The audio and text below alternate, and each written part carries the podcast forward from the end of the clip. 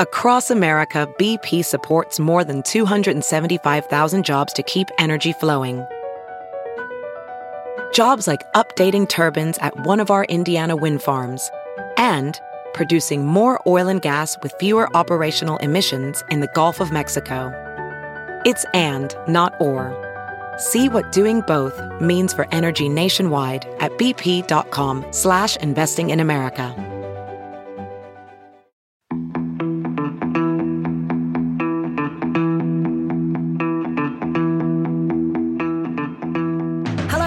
Back to another episode of Spin the Rally Pod, and we've got the whole team back in action. Former sporting director George Donaldson, Dirtfish senior staff writer David Evans. I'm the rally fan Lisa O'Sullivan, and the voice of rally Colin Clark also with us. Good morning on a very hot and sunny day in the UK, chaps. Morning, Morning, Lise. Good morning, Lisa. I know it's very toasty in Italy. We're going to talk about Italy a little bit in a moment, but yeah, how, how how's things with the team back here in the UK? Yeah, all good, all good, Lise. It's nice to be back home. David and I spent 12 days in each other's company. Too long. we- yeah, it was a little bit too long. Thelma Well- and Louise, do it. Well, I went, I went, I went wild camping up in uh, up up in the northwest of Ah, Scotland Those pictures are amazing. on an on an island on a lake, a loch actually. Let's be honest, but for all those, for everyone else, it's a lake. Where Um, were you, George? Exactly. I was on Loch Maree, Lake Oh, Maree, lovely. to, to those that don't understand what a loch is. Um, it, it was uh, midgy heaven. I've never seen anything like it. So for anyone anyone that doesn't know what a midgy is, it's a, a it's a, a, a slightly slightly more than microscopic flying bug. Um, Like a mini mosquito, but far more persistent. it's about a hundredth of the size of a mosquito. Uh, its its bites uh, are not painful. You don't notice them because they're so small. But they come up they come up in little red wheels uh, of varying degrees on varying people. I'm not overly susceptible to them, but but you still get you still get the odd little uh, rise, and, and they end up being itchy for a couple of days. They're, they're a wee bit annoying for those that it really That'll affect horrendously. It's nasty. That, that'll be why you looked like a beekeeper, George. That's why I looked like a beekeeper. outfit. I looked well. You needed that was brilliant. That that that made it uh, that made it possible to drink a cup of tea because you put your cup of tea up inside it and you could drink it. Oh. Did it go in your tea? Otherwise, did they ju- jump in your tea, George?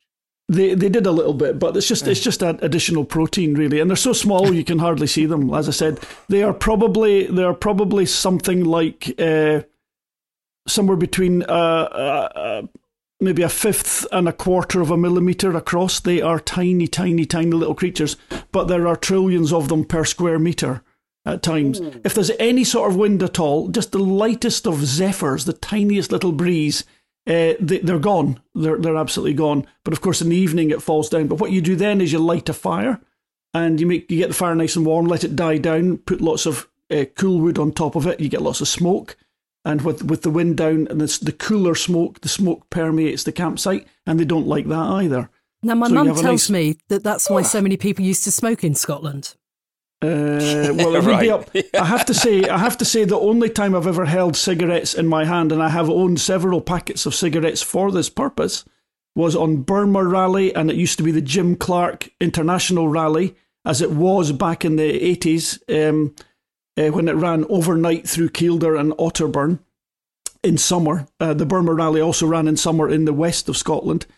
You used to buy a couple of packets of cigarettes before you went, and you just lit them, you, and, and then just held them underneath your face to keep the midges off, and it Josh. worked worked a Josh. treat. Is it is is Right. that the same reason that you drink Irn-Bru? And Uh, But well, David- you, you, you used to Yeah. drink Irn-Bru, but you don't drink it anymore because it's not the same anymore. They put aspartame in it rather than sugar, so it's no good. Uh, I'm just wondering. I'm just wondering when George turned into Bear Donaldson. Oh yes, yeah. so Yeah. so George, did you, you when you say wild camping, you you were not obviously not on a campsite, and no, you we were were just on a tiny little island in the middle of Oh, the loch. Yeah, that's it was brilliant. Well, One of one one of our party was in was in the hammock. I was in a tent. Uh, both both most adequate. It was it, it was it partially it was partially stormy and rainy, which was fine because we had tarps up. We had a f the full. You, you you saw the pictures of it. It was the full campsite. We we did have uh, tomahawk steaks with us, salmon steaks, Oh. all manner all manner of delicious things. So it was it was wild camping with five star food. It was Oh, great. Sounds like That it. sounds great. Guys, can I tell you about something I've done? Something Uh-huh. slightly irrational that I've done. Can I tell you about it? I've, I've done. Yes, of done course. some- I've, got, I've got a confession. We we don't I've really have gone an option, do we? something. When when you say, "Can you tell us?" No. it means actually you are going to tell us. Hmm. What I meant was, I'm going to tell you about something. There we go. It's got it's got to be rally. I've already done the non-rally segment. This has to be rally Well, or Colin or your it- band. yeah, it is rally. It is rally. Good. So, so I'm always looking for an opportunity because I'm permanently broke to make a few quid. uh, and, and I got lost on the internet the other day and came across a site for car registrations. And I started putting in some registration plates, thinking, "Oh, you know, this is quite good fun." An hour later, you know, uh, with with all sorts of turning, I don't know, did, turning how many did fours you into buy? How many, and how many did you buy, Colin? two. So I've bought, I've bought two. I've bought two thinking, you know, these are bargains. I'm going to turn these around and sell them at a massive profit uh, really quickly. And I've had, as yet, no interest. So it's an advert. It's an advert. But George, listen to this. These are great registrations, and one of them might go on my car. So I bought V14. Yeah. So that's Uh-huh. VIA You via have to write this down. double VIA WRC via WRC. That's got to be a nice registration on any kind of WRC related car. If you've got a Subaru, a Mitsubishi, Oh, God, you're a pushing it Fiesta there. ST, mm. you know, Yeah, no, we're not really it's- pushing it. V14 via WRC. It's cracking. Two words, and, and it's a bargain for anyone that's Isn't that what your logbook is? It's a V14. Your uh, V14. Oh, it's, a, it's a V. It's a V something. I don't think it's a 14. Uh, At least so, that's a stretch. Anyway, but, but, no, it's, it's not V14. It's VIA, right? So, yeah. VIA. So, so, so there's that one for sale. If anyone's interested, looks great. Uh, the other one, the other one is even better. The other, if George, if you still had your Subaru, it would look so good on your Subaru. It's yeah, AS AS one four. Yeah. Write this down. Work out what it says. Uh-huh. AS14 Asia WRC. How good is that for a registration plate? That's, that's pretty good, actually. David, you wouldn't put those on your car, would you? No, not no. even. I wouldn't even consider it. I demand, I demand, I demand a platform here, Colin. I am going to offer you a dollar for each of those. Does that represent a profit? Uh, not quite, not quite. I want a little, little, I want a little now more you know why you're permanently broke, Colin. Probably, probably. But the, but the one will go on on my on my car, and the other one can't because uh, you're not allowed to put a registration on a plate that makes a car look younger than it is. So one of them, unfortunately, falls into that category. Uh, but if anyone, anyone listening to our podcast in the UK, remember, you can only have these in the UK, is interested, just drop me a note at Voice of Rally on Twitter. Uh, I'm open to any sensible offer. One dollar fifty. Go away, George. Go away. Come back with a serious offer. One Two euros. fifty. Two euros. I've given two euros. And a can of Irn-Bru might just about get it for you. Ah, now I still have a can. I have one can of original Irn-Bru still in my garage. That's probably worth something. It's well, it's six. It's six or seven years old, uh, It's but a it's good still point, the proper. George. It's a good point. I am I am open to trades for my registration plates as well. So anyone's got I'm gonna anything keep, interesting I'm they going to want to keep my can of Irn-Bru. I'm keeping my original Irn-Bru. I, I was going to say though, if we're talking about things from the past, are they always as good as we remember them? You know, It's Irn-Bru, food, I've decided. You say you've got that can. If you drink it now and it's six years old, it's not going to be as great. You you guys were out in Italy enjoying Italian rallying, which is such a proud and exciting history. Um, but it's not what it was, is it? No, it's uh, it's not. It, Did you see my really seamless segue there? Absolutely. yeah, no, it's it's really not, Lisa, and it was at times. It was really it was it it was sad, undoubtedly. We you know we walked around Turin and we and we saw the the beautiful Lingotto building and all of that, and it's just not what it was. And, and we spoke to a lot of people who were around at that time, the likes of Sergio Limone, you know, the legendary um, Lancia designer, and the overwhelming feeling is that it's gone and it's probably not coming back. Um, And, and you can't see a way back for it, David. You know, You Fiat can't. was an absolute Goliath of, of Yep. car manufacturing, weren't they? And, and Lancia were, you know, there was, there was something very sexy about Italian car design, and that obviously then you know filtered down into rallying, didn't it? And it was glamorous, it was sexy, it was really, really appealing, and it, and it added something very, very different to the World Rally Championship. But you know, uh, Fiat are not the powerhouse clearly they once were. Lancia uh, is just a sad reflection. What was the saddest thing we saw, David? It was that that uh, it was the car that had the what was the name of the car that we saw going through the streets of Turin? It was it was Delta, wasn't it? It was the new Oh, it Delta was- from Lancia, and we thought. Well, it, yeah, and it just it, it was an abomination, wasn't it? it, it was how, how terribly sad. How terribly sad. We all think of the Delta Mm. uh, as just this this beautiful piece of automotive design. Colin, the, the, the, the Delta was never a pretty car, honestly. It was No, just, George, a, it was just, know- a, just a hatch. No, no, Delta but- owner, George. no, but- well, But- George, I but- mean, I- well, it's, it's this is all terribly subjective, but um, I think you know you see a Delta on the roads these days, an Integrale on the roads, and okay, maybe it's the nostalgia that kind of sparks the uh, the desire again. But um, no, that I think it was a very very pretty car. Okay, not as Well, pretty as, as the, Integrale- Stratos or the, the, the Integrale was nice, nice enough. Especially the the Evo Two with its very, very wide flared arches. It was quite pretty. It was a copy of a copy of an early Quattro concept, the way they flared the arches, and it was it was quite nice. But, but but I'm afraid everything basically starts and stops with the Stratos for me. Yeah, Can't be anything else. What about Stratos, Stratos, Zero Stratos. three seven. oh, No, no, very ordinary. Really? Very, ve- not not pretty, not not not strikingly pretty. Yes, I would I would love to have one. Of course, it's a hell of a car, Oh. but um, nothing nothing that special. Yeah, but Uh, George, uh, so, George, you you know, got- you gotta put Colin, Colin, shush, shush, shush, Half one sec, sec. half sec. George, when did you get into WRC? Were you you seeing some of these cars in their, their nin- prime? 19 1975. Jo- George, one question. Prettiest Group Group B car. Best looking Pre- Group B car. Prettiest Group B car. Hmm. Yeah. How can it Oh. not be the Delta S4 in Martini it, livery? It was, it was well. I mean, the, the Martini livery, iconic certainly. I mean, it was it was low at the front and all hunched up at the back. It, it looked like a doorstop, didn't it? Really? I mean, it, it's a wedge, a wedgy shaped doorstop. But I- it, I mean, it's it's not it's not lighting my fire.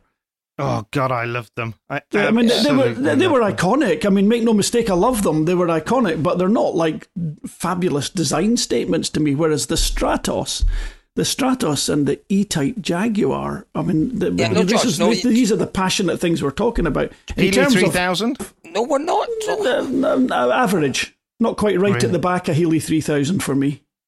George, Colin's There not we go. happy with Keep- this. Keep it coming, I'm keep it coming, happy. Colin. No, no, Keep George, it I'm, coming, I'm Colin. not happy. But no, what, you know, you talk about the Jaguar. Okay, you know, we have had Jaguars Hmm. clearly in, in, in rallying, but, but a long, long time ago.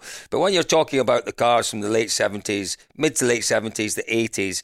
You know, when we talk about design and pretty cars and beautiful cars to look at, there aren't many. There aren't many. They were Uh-huh. they were stunning cars. They were impressive cars. There's no question about that. The Metro Yeah, 6R4, yeah. the Audi Quattro, but there wasn't an awful lot pretty about them. Whereas the Italians had the ability to take something that was quite functional and turn it into something with a bit of appeal. They had they had a style, and they still do. Listen, the Italians are in every aspect of life have a massive eye for style, and they were able to take something relatively straightforward and turn it into a stylish, desirable rally car. And I, and I think you know we have to remember that you know we're talking about brutal, monstrous beasts here, and if we're talking Group B, um, and the Italians managed to make them look sexy. There's I've no got question. one, one, one question, What- Colin. Just very a very brief aside, and you answer this and move on very quickly to George. Pink trainers are they Oh. stylish? Pink trainers, pink trainers with the right trousers, David. Are, Right. and I, I got told by a very stylish uh, Italian that my look was the look. Move on, move on, David. Over to you, George. Who was Sorry. the stylish Italian? It was the Uh, blind fellow with the white stick. Luca Pedersoli, who was driving a Hyundai World Rally car, was a stylish Italian, a lovely, lovely man. Did he have his Yeah. tongue firmly in his cheek? No, he did Very, not. very, very possibly. The Italians do have a good sense of humour. Oh, you're so rude, David. You're so rude. so rude to me.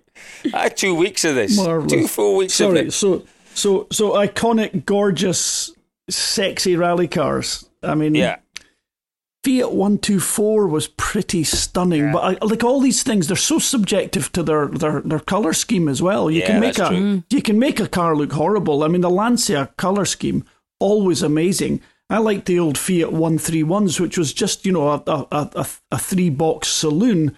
But when that was in the Olio Fiat oil, oil Fiat oil colours. It was a, a sort of dark, uh, almost matte black and yellow highlights. It looked amazing. And in the Alitalia colours, stunning. I mean, it, it, it, again, as the Stratos did in almost anything, it didn't matter what colours you put on a Stratos, it was gorgeous. Mm. Best livery for a Stratos, then, George? Best livery for a Stratos, um, I think it has to be Alitalia. Alitalia. Ooh. Yeah. Alitalia. I- Pretty I would- well there. I would go with that, but then I love the checkered flag as well. That red and black. And Yeah, oh, checkered checkered flag was also actually brilliant. I mean, and that was I mean for for those that don't know what we're talking about, the checkered flag was a, a British importer of specialised cars that ran Stratuses for the factory in Britain. Uh, So we used to get Markku Alén coming across and doing local rallies in Britain. Can you imagine? Can you imagine Sébastien Ogier coming and doing, uh, you know, a, a local rally in North America or or or Portugal or Spain or or or Turkey. I mean, that's that was the equivalent of what we used to get in this country. We were spoiled beyond belief. Markku Alén driving a Stratos on a day rally, you know, the, the Granite City rally in Scotland. That was part of the British Championship at that time. But do you know- Unbelievable. Do you know, George? We were we were fortunate enough to to to see Fabrizia Pons uh, while we were out there, and we were chatting to Fabrizio just about the Rally di Alba, the second uh, event that we were out there for, um, just a, an Italian national round. Um, and she was saying, "Oh, she said, I just can't believe." Uh, what the Rally di Alba's come to. She said, you know, it used to be a huge event and, and now it's just a one day thing. Um, and and I was saying to her, I said, you know, I said, you you know, you wouldn't believe. I said, we have the Scottish Rally, for example, that used to be brilliant, sort of four or 5 days up and down the country, and now it's it's barely even one day. And she looked at me and she said, I know, I did it. And you forget that Yeah. Michèle Mouton and and you know Hannu Mikkola, Ari Vatanen, and they all came uh, Yeah. and did the British Championship, didn't they? Yeah, with the, with with their fabulous cars, absolutely, absolutely amazing. I mean, uh, I remember it was Audi sent the the, the the the Quattro Sport, the short one, not the not the crazy one, not the last one they did. They sent it to to, to do, I think it was Ulster Rally, just to do a little bit of uh, ta- tarmac development on it, which which Walter won. Uh, and and yeah. I, I do remember him being interviewed. So there was the usual, you know, week after the rally, you, you got the film coming out on ITV or Grandstand, and uh, Dickie Davies doing the commentary, and and uh, and the interviews were done by the the filmmaker Barry Hinchliffe, and Barry Hinchliffe asking Walter Röhrl, saying. Uh, Walter, you know, what are you here to do? Uh, you know, how, how do you think the competition will be? And he said, Well, I'm just here to develop the car. I don't care what's happening behind me. and, and, he, and this is against the Jimmy McRae's, the, the Tony Pond, whoever it was at the time. Uh, and he was absolutely right. I think he won the event by three minutes or something. You know, it was just amazing. And, and he wasn't arrogant, it was just a statement of fact. And he said, I'm just here to develop the car. I don't care what's happening behind me. George, I need, I need to point out as well that that, that rally you're talking about, uh, if anyone wants to go and watch that Barry Hinchliffe program, VHS rallies on YouTube, I watched it the other week. Fantastic. Yeah, Fantastic brilliant. coverage. What an really, amazing really job. good. Yeah. You Yeah. saw you saw that comment firsthand, Colin. It's great, isn't It, it? it- it just, but Walter always like that. He, he, Yes. well, he's very Germanic, wasn't he? It was very Well, matter of fact. he, he is he is like that, Colin. He is like know, that. Uh, yeah, one of yeah. the one of the things we were talking about, George, Colin, and I out there, um, was the fact that you know Walter Röhrl was this absolute genius and is you know a genius still as a as a driver. But I I wondered, and I think we've talked about this before as well. Could he be a complete driver when he didn't do the Thousand Lakes? Uh, and in fact, it was Andrea Adamo that I spoke to this about as well. And I said to Adamo, you know, how can we consider him to be absolutely one of the greats? And Adamo turned that round and said, surely the fact that he realised where his strengths lie and where his, his potential weaknesses lay, that makes him an even stronger driver. That he didn't go there to be mm. beaten; he went somewhere else to, mm. to know that he could mm. win. Wh- What do you think? Um, well, uh, you can agree and disagree with that comment in equal proportions, can't you? Interesting point about Walter, and it's a g- a good wee story. When he went to Audi, he couldn't get the hang of the car, and he was struggling to make it go. Uh, he got they got Stig Blomqvist to give him some lessons in left foot braking and how to make the Quattro go sideways, because Stig, as we know, can make anything go sideways. The most understeering pig of a car, he can make it. He can he can just have it sitting on its tail from from start to finish of his driving. He was a genius. Is a genius still. Um, he taught Walter. They, they, uh, they went somewhere and he spent a couple of days with Walter. I'm not quite sure how long it was, teaching him how to do this. Now, I worked with uh, one of the engineers from Audi at Toyota, a, a gentleman called Dago Rohrer. We, we had the odd run in Dago and me, but he was, he was a lovely, lovely guy, a, a super, super uh, individual, real, real proper human. And um, he told me that story about about Stig and, and, and Walter.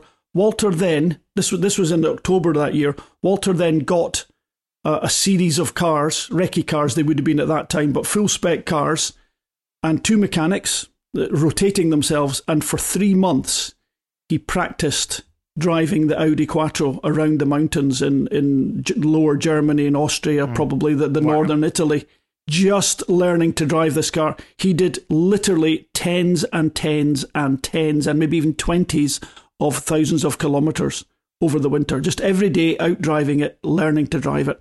Now, that's the story I got told, as I recall it. That won't be super, super accurate, but basically that's what he did. He spent the whole winter practicing, went out in Monte Carlo and won.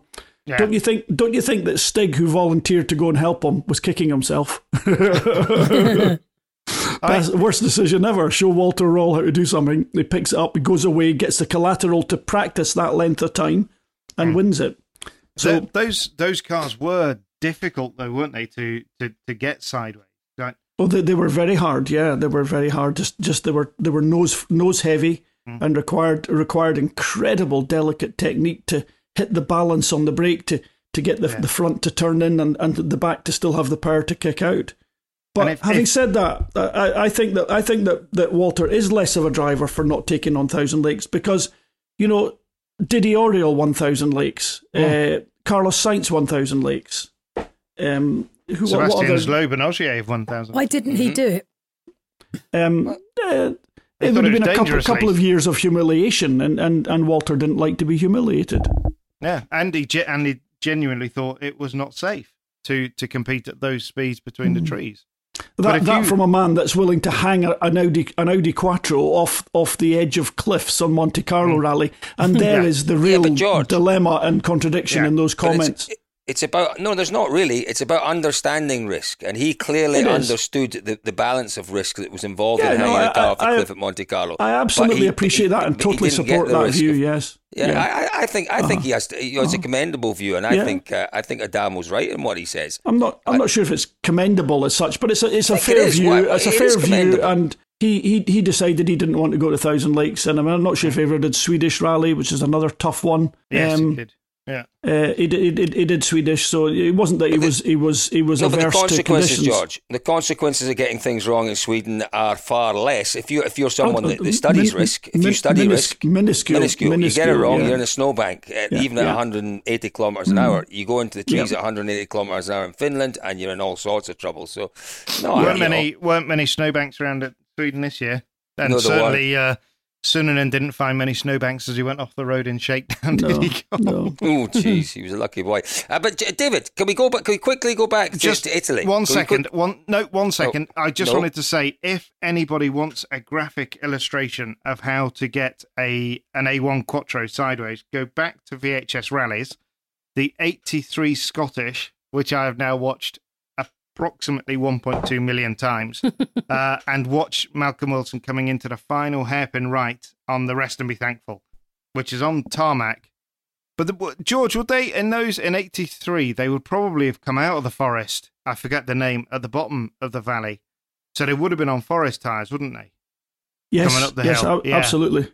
But it, but you watch Malcolm put the car sideways one way, and then it's just a perfect Scandinavian flick uh, yeah. into the corner. It's honestly Go and watch it. It's mm-hmm. absolutely brilliant. So back to you, Colt. Sorry. No, I was just I was just going to take us just a, a, little bit back to Italy, David, and, and you know back to this uh, this this sad situation they've got in Italy, where you know once an absolute powerhouse of, of rallying, producing these wonderful, beautiful machines that we all enjoyed and admired, and now that is gone. But what hasn't gone was the passion for rallying. No, uh, you know, clearly no, we were in the right area for that second rally. We were around Turin, Torino, which was really where uh, the, the, motor manufacturing business was was concentrated in Italy.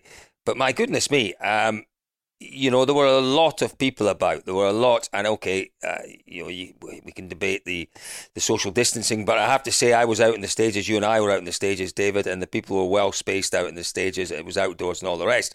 But what was interesting was was that there were, or that there was, a lot of interest in the rally, and there's still clearly a real solid base of rally fans in Italy who who love the sport and who support the sport. Th- that's right, Colin. Just to, to whiz back to, to the start of what you were saying there, one thing that I kind of forgot, and it was actually Sergio Limone that reminded us, was that, you know, okay, so uh, Lancia was based in, in Turin and the cars and Fiat, so they all came from the area, but pretty much every part of those cars came from there. You know, they talked about the Martini sponsorship. They were next door. Pininfarina were just there. Pirelli was obviously just down the road in Milan. Everything was was was concentrated in a really small area, wasn't it? And it was. You know, all of the and the, we talked about the supply chain, and it was all in Turin. You know, you could drive around Turin, and this part would come from over there, and this part would come from over there. It was remarkable how you know one city had such a huge impact um, on but our I sport. Guess, I, I, guess it was a bit like in the UK, Birmingham, wasn't it? You know, Birmingham in yeah. the the sixties and seventies. That that whole area, that triangle, if you like, was was the concentrated area of, of motorsport and, and motor manufacturer. But, it seems but, slightly it seems slightly wrong to compare Turin with Birmingham in any way. I'm just going to say that no, right George. now. And I'm, I'm, a big fan of Birmingham. I love Birmingham. I, have not been there very often. I've got lots of friends there, but Turin, sorry, don't You would be surprised, George. You would be surprised at the similarities and and. Turin's an interesting place because it did strike me as being massively different from where we were in the south from Rome. It, it, did have an edginess to it, and apparently 20 years ago it had a real edginess to it. And it's it's an industrial town, Turin, and it's transformed itself since the Winter Olympics in 2004, I think it was, David, wasn't it? The Six. Winter Olympics 2006 out there. Um, but it, it is very much. I mean, it is a beautiful city. Beautiful with beautiful. There's a big French influence, big boulevards, beautiful um, uh, just a beaut. The architecture is beautiful, but it was very edgy. It was very industrial, uh, and and in that regard, very similar to Birmingham. I think that you know the the thing with Turin is you know you've got the city one side, and then you've got the Alps on on the the other side, and and in Birmingham, I guess you've You've just about got the Malvern Hills, haven't you? The Lickey uh, Hills, yeah, yeah, which are which are fi- which are fifty feet tall, yeah. Can I ask, to the Alps, yeah. Why did Lance? Why did it come to an end? Why did Lancia pull out of rallying? And and is that do you think the reason why Turin more resembles Birmingham these days? No, I, I think firstly we need to move on from the Turin Birmingham thing because they are both fabulous cities. Um, but it was a simple, you know, it was an economic question there wasn't the money to continue with with Lancia. Uh, and again, one of the huge surprises for me was that the decision was taken at the absolute highest level at a time when nobody knew it was coming. Uh, Sergio Limone said that he was in a meeting. I think it was in an homologation meeting in Paris. I can't remember exactly the circumstances, but he got a call or something or saw something on the news to say Lancia had pulled out. And he said, you know, absolutely there was nothing to to make them think this was coming. Uh, and the decision was taken that they were going to switch the the sporting emphasis within the Fiat Group over to Alfa Romeo, uh, and Alfa Romeo was going to to go touring car racing, um, which you know Limone followed them, and he he designed the 156, I think it was, uh, and people like Nini Russo came over to to the British Touring Car Championship and ran the Alfas with Gabriele Tarquini and these kind of guys in in in our British Touring Car Championship, and it was hugely successful uh, at a time when super touring was very popular. Uh, it was it was good, but you know, for me, it's still it ripped the heart out of our sport to lose um, a manufacturer like Lancia, and I still think it is terribly, terribly sad that we don't have an Italian team, an Italian manufacturer, an Italian driver there, um, because, like you said, Cole, you know the the passion is still there, one hundred percent and and you know they are so knowledgeable as well. You know they they just they've got every aspect of the sport covered, uh, and you do sort of feel for them a bit. Absolutely, absolutely. Here, um, can I can I throw a, a bit of a curveball in here? You're not going to sell more number plates, are you? No, no, no, no, no. But here, do you, do you know we we um we, we did a fantastic interview. Uh, we, we, had a lovely morning with Andrea Adamo at his at his apartment in Turin. Um, which was very, very enlightening. I'd have to say. We, you know, we know a fair amount about the man, but we found out an awful lot more about him um, in that morning. We posted that video, and there was a comment underneath that video. What do you make of this, David and George? Um, a comment underneath the video saying uh, Adamo is exactly the man that Ferrari needs right now to sort out the woes that they've got in Formula Ooh. One. I, is that is that beyond the realms, guys? Let's hope so, because we need to keep Adamo in WRC. I, I don't know, George. You're much better qualified to talk about what. Well, Uh, the, the rarefied atmosphere of uh, Formula One uh, would probably reject Adamo. You know, we, we remember uh, there's a number of a number of people gone into Formula One uh, and and turned around and come straight back out because they've not managed to fit. There've been a square peg in a round hole or a round peg in a square hole, and But, uh, but there have also been some notable successes, George. there have been, yeah, absolutely. Jean. Todt being one Yeah. of them. Uh, absolutely, absolutely amazing. And I mean, Jean Todt, uh, obviously, obviously a master, a master politician. Um, I'm not sure that uh, Andrea Adamo is, but but he may well be. I mean, I've I've only spoken to Andrea once or twice. Um, you've never introduced me properly, Colin and David. I- I it's- I'm- apologise. I'm, deeply Next time. offended by that. Next time, well, I'll, I'll, I shall be in Turkey with you. So um, But Oh, good. trust trust us, George. Andrea knows all about you. You know, he Okay, is. okay, that's that's bad potentially. No, no, no. It's very, very good.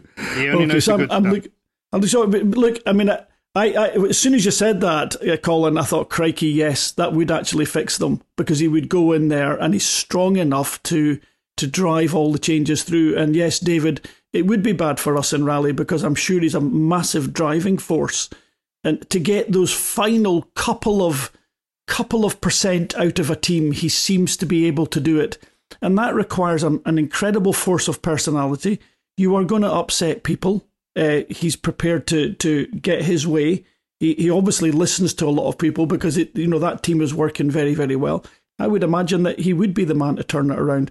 Problem with Formula One is that technically, you know, you, you do a change now, it doesn't actually have an effect for about two years. It seems to be this very very long gestation period between between car developments. Um, which, if you were making any realistic changes to Formula One and they, they talk about the money and the development, I would actually, I would actually just change it so that, you know, in any any developments from year to year have a six month gestation period to, to be realised. And okay, I, I realise that's a slightly glib point um, uh, without all the necessarily all the uh, the data surrounding it. Uh, I, I don't understand all the intricacies of Formula One, but it just seems to me you know, it's a tragedy. A team comes out at the beginning of one year, their car's not right. It's, well, we're actually not going to recover until 2023 now. What? You know, what's that about? That that that's that's a sport that's that's that's not uh, that's not not not perfect Mm. to my mind. Anyway, there we go. Let's hope we don't lose Andrea from rally. Yeah, no, I'm, I'm with you on that. I'm with you on that entirely. Well, let's have a little look forward, shall we? Because um, we've had some rally action over the last couple of weeks, which has been lovely. But um, what have we got coming up in the next few weeks before we get to Estonia? I understand. Um, have we got Hyundai testing? Have we got Toyo- Toyota testing? Yeah, We both those have- things. Yeah, exactly. Toyota are, are running uh, as we talk. I think perhaps Ogier's in the car today. Elfyn was in the car earlier this week in Calais yesterday. Um, and we we also have there's a, a small a really small event in Jämsä uh, on Saturday at the this the that's tomorrow. Crikey, we're on Friday already. Uh, so yeah, tomorrow. But actually, I've just had a message through to say that in his test for that event in Jämsä, uh, the turbo has blown on um, on the car that Esapekka Lappi was driving, which is the car that is owned by Janne Oh. Tuohino. Janne Tuohino. Exactly, Jansport, I think they're called, aren't they? Jansport, Um, yeah. And the thinking is that they can't get either a new turbo or, or the, the issue. What what sort of car is that? It's the Fiesta, the current 17 All right, car. okay. It can't, Uh, it, can't, so they- it can't be it can't be beyond the, the wit of man to get a spare turbo for a Fiesta across Might to uh, might be might be more than just the turbo though, George. I, I I- yeah, I thought Of that when I might read be, that yeah. thing, but Yeah. um, Have you seen Yeah. that as well, Cole? I've seen it. Yeah, I've just seen it, David. I was going to bring that up. I was just waiting for you to say it, and I was going to jump in with my wonderful, you know, knowledge, saying, "Ah, David, you might not quite be right there." Sorry. But yeah, so. so As always, um, you're on top of it. As not always. not at all. But so there, there was that event, and then Uh, that there's more testing next week, but we are, you know, the 22nd of August is, is a big day because obviously that's South Estonia rally, um, where we expect Ott Tänak and Thierry Neuville to, to and probably a couple of Toyotas for Ogier and Evans. Uh, and on the same weekend, it is the M Sport back to rallying stages, uh, where we'll see um, 45 cars in Greystoke, all built at M Sport in the last 20 years, uh, and quite an interesting entry list. We'll perhaps cover that more in the next couple of weeks. But yeah, certainly, at least things are beginning to build again towards towards Rally Estonia, which is of course the first weekend in September. Is this all going to be enough to save the sport? Do you think? that's a completely different question uh, because you know we while we were in Italy, there was an outbreak in Tartu, uh, and of course the the virus is building again in in Belgium. Um, Turkey has its own questions. We're we're, we're promised still promised a route for Turkey that still hasn't arrived. Um, I I just don't know. It's it's it's impossible to say. You know because Absolutely. the the big issue is we can get to the country, we can do the event, but it is now the quarantining. If if people are coming back Mhm. from Estonia and they have to quarantine for for two weeks, uh, that would make um, Turkey impossible. If you And David, from- I think Yeah. you, you you did a really good interview with Tom Fowler from Toyota, and I thought he made such a good point when he said, "You know, we are all absolutely trying our, our best to make sure that we we get to as many events as we can before the end of the year." He said, "But the planning that's been done is a planning that works in a perfect in the best environment." case scenario, in the best Yeah, case exactly. scenario. And he said, and everyone, everyone knows that right now, planning for best case scenario is planning to fail effectively because there is very little best case scenario out there. Um, So you know, we you know, it's it's there, it's in place. They can happen these rallies. Whether they will happen is is quite another matter. You know, whether we get two or three rounds. I don't know. You know, if we get five or six rounds, I well, I very much doubt that. I think it'll be a miracle if we get five or six rounds before the end of the year. Um, but if we get two or three, well, you know, is that better than nothing? It certainly is better than nothing. But it, is uh, it? uh, but is that what's you know? I just find it's it's it's genuinely depressing, isn't it? You know, we are a little all bit, yeah. so Yeah. desperate to get back to it, and you know, Colin, you and I have been so incredibly fortunate that we've had those Yeah. two events, which is brilliant. Mm. But you know, as much as I want to do the next five rounds, and genuinely, you know, we're chomping at the bit to get back there. If it comes down to two or three rounds, is there any point? Is it worth it? Is there? Is a, it- I agree with you. But at what point do we know there's only two or three rounds that are Well, going to happen? You know, that's it. actually, probably not that far away because we, we kind of know already that Japan is highly unlikely to happen. Highly unlikely. You know, they're talking about Belgium. Well, Belgium, as you said, David, is is really struggling right now. That is, in my view, unlikely to happen. But at the Um, minute, you know, Belgium doesn't it doesn't have an agreement with the No, promoter. you know, no, it's not- exactly. it's not on the calendar right now. But Yeah, the big yeah. issue for the events as well is, you know, and it is a huge issue. And you now suddenly you look at events like Finland and GB that took the decision early and took a very brave decision. Okay, GB Mm. was taken out of their hands because of their the sponsorship from the Welsh government, who said no, you're not. But it is a massive decision because all of, every day that passes, these events are spending more money fundamentally. You know, in terms like they've got so many hotel rooms booked every day. You know, you lose a bit more of your deposit.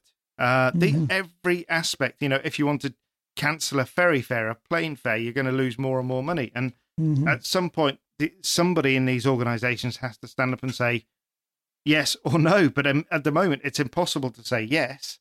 You can only say maybe, but you can certainly say no. Um, and it's yeah, it's it's a very it's such a difficult position to be in. It it really is. mm. yeah, yeah, we'll keep our fingers crossed. Definitely, Sorry, definitely I- very tough. After talking about George's fabulous wild camping in Scotland and some good times in Italy, I think we've kind of we've bought I brought the tone of the uh, of the podcast down a little bit. I'm terribly sorry. No, about no, that. no. We need, we needed, we needed the realism. Uh, ha- absolutely, hundred percent. Um, th- I think Tom's Tom Fowler's comments are are incredibly uh, valuable to hear. It's always great to get somebody with his uh, with his perspective uh, making comments like that because he's an engineer. He's not normally talking about things like that, but it just it, it also indicates just how involved everybody is in the teams trying to make everything happen and get back to reality. Tom's a wonderfully pragmatic man. Um, yep. So uh, I think we need them. Uh, I, I would be disappointed if we if we if we can't manage three quarters of the the planned events. But uh, I'm, I'm, maybe I just have to be prepared to be disappointed. But but in reality, um, you know, in, in, the history of the world, we've had lots of lots of pandemics and viruses, uh, much more than than than is sort of publicly, uh, you know, in, in the in the immediate public domain. Although although we're starting to get more into the immunology history now, uh, being available and starting to come out of the woodwork. But the bottom line is, the, these these these uh, pandemics happen and they come and they go. It's what happens, you know. We, have had terrible ones uh, in, in in recent memory, and and they've been contained, and you know the body builds up its immunity, its T cells, its whatever. I, I can't remember all the different cells that you build up, but um, I mean it's now been established that there is uh, there is an immunity lev- level for the COVID nineteen virus. I, I, read about that just yesterday. That that there that there there has proven to be some uh, immuno, uh, immunity to that already uh, in, in the population, and, and that will continue to build. And these viruses, as I say, they, they come in this massive wave and then they dim- diminish. And what we're seeing now is we're seeing little little spikes in the testing as as people perhaps behave a little bit improperly and, and, and mix as they used to and you know pub crawl etc like we've I've seen that in Aberdeen recently and they've had another lockdown in Aberdeen yeah. in Scotland but basically these are people that are proving to be positive to COVID, but but the people that all, all, all they're doing is going home and quarantining for two weeks. There, you know, there's, there's not been any deaths. The hospitals are empty, and I do mean empty of COVID cases uh, across the UK. So I believe from from a very short straw poll of about four hospitals, people I know that work in four different hospitals, one in England, three in Scotland, and they're empty. You know, they do, they don't have it. I I apparently live in a, a hotspot Tayside in Scotland is meant to be a, a COVID hotspot. Now, the, the main COVID hospital in the whole of Tayside has never had, it, you know, so it's, it's got seven, I think it's got seven intensive care beds, and they've never been full in the whole period. So you know, we're, we're not, we're not. It's very encouraging, Colin. My, my point being is that that uh, uh, there's a vulnerable group of people whom we must protect. Uh, the mechanism that we protect it with is going to be good. I don't think that Rally's a massive threat to that, but of course we just get bundled in with everything else, probably quite rightly. Uh, but the reality is that the world comes out of this, and you know whether it's in three months' time or six months' time or nine months' time, it might take a little bit longer because of the way that we now live uh, compared to previous times. But they do burn themselves out. We do build up immunity, and it goes away. Yeah. I feel buoyed by that, George. I do. Good. Absolutely. Good. Get George on news at 10. well, I think I we're going to reading. We're going to do a little wrap on that. I think that's all the topics we needed to cover today. We will be back with a look at the M Sport stages and looking ahead to Rally South Estonia. Are you going to be travelling to any of those chaps? Uh, M Sport stages, yeah. Yeah, we're yeah. covering that for DirtFish, aren't we, David? Yep, that's the plan. That's the plan. Will Fabulous. you come down for that, George? I could do. I Actually, it's no do, spectator, yeah. so you will join the the DirtFish task force of of, of we could definitely use reporters. You. Well, I'll, I'll, I'll, I'll, thoroughly definitely. enjoy being there for that. I should really be yeah. driving. You know, we need to talk a bit more about this. My driving career. I, I I need to drive a car again. I can't decide what I should drive. Obviously, it's got to be no cost at all. you already told us you were worried I, about yeah, the uh, stacking somebody else's car. I tell you what, though, George. Yeah, no, but I still, is, I still need to. I need to drive a car again as, at some point. As you know, George, there is a reasonable collection, and, a, and in fairness, a fantastic collection of cars um, within DirtFish, and some of them are in the UK. So I think you know, perhaps we we look at getting some technical features done, maybe some technical videos, and bring you down to uh, to BGM Sport where Ian Gwynn has the cars and runs the cars, and and we could get you to drive them and give us a real insight.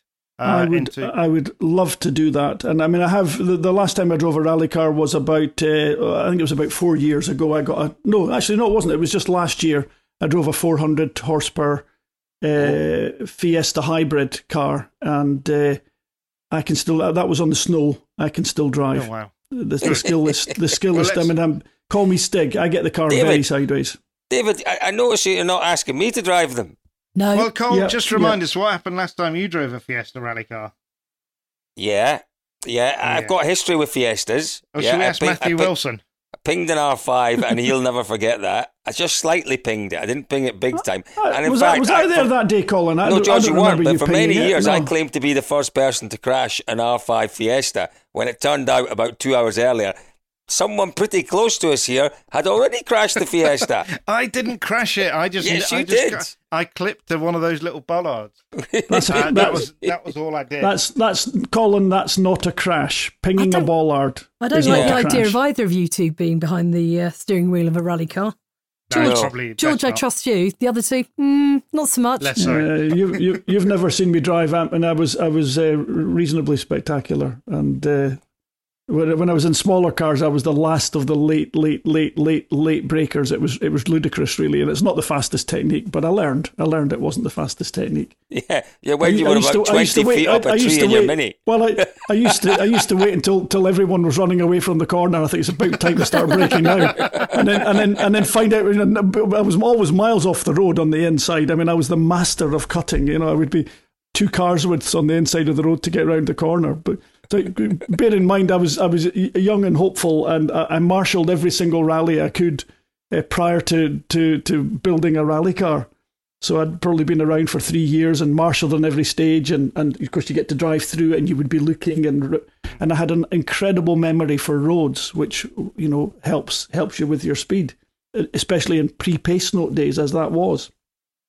I And we did we did nice pre- preparation as well. We you know we'd look at the maps and we'd we'd figure out where we could Hang literally on. you know you you're gonna go Pre-pace flat out nowadays. for What two was the point of the co-driver then? Uh, uh, they they would call Time the map. cards. They would no, they would call the map and they would Ah. navigate you around. I I read uh, recently, uh, as we are this week, we should have been in Finland. We could have talked about that, couldn't we? What would have happened in? Finland? Oh, Finland. Uh, but maybe we'll do that. Maybe we'll do that next week and pretend that next week would have been Finland. Um, That sounds like a plan. I love Finland Rally. It is amazing, and I, I disagree with Walter Röhrl that it's overly dangerous.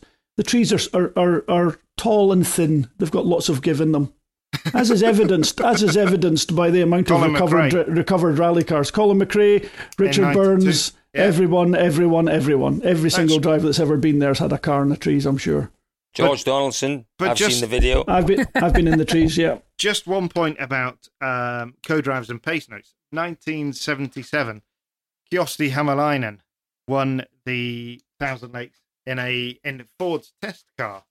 Yes. Um, and he drove the entire route without his co-driver saying a word.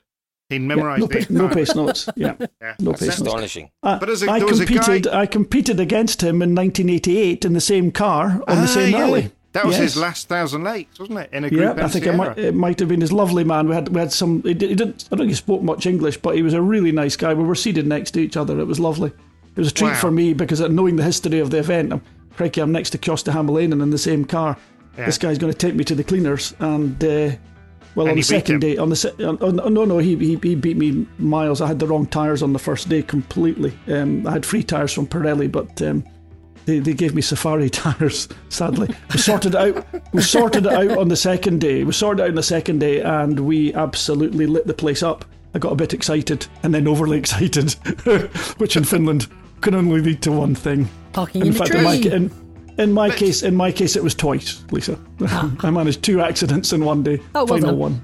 Let's let's have more of that next week. Let's pretend Okay. that next week is Right. Finland week. and we're reviewing Love what it. happened. But you have been listening to Spin the Rally Pod. Thanks very much to former sporting director George Donaldson, Thank you, Lisa. voice of rally Colin Clark, Thank you. and DirtFish senior staff writer David Evans. Thank you, Lee. I'm Lisa O'Sullivan, and we'll be back next time. Bye. Bye. Bye bye. I really need to work out what to say at the end.